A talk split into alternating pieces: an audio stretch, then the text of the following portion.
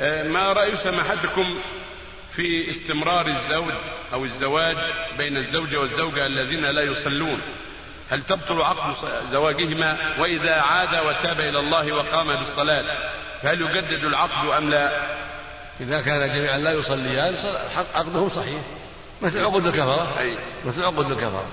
أما إذا كان الزوج لا يصلي وهي تصلي أو هو يصلي وهي لا تصلي فلا يصح العقد.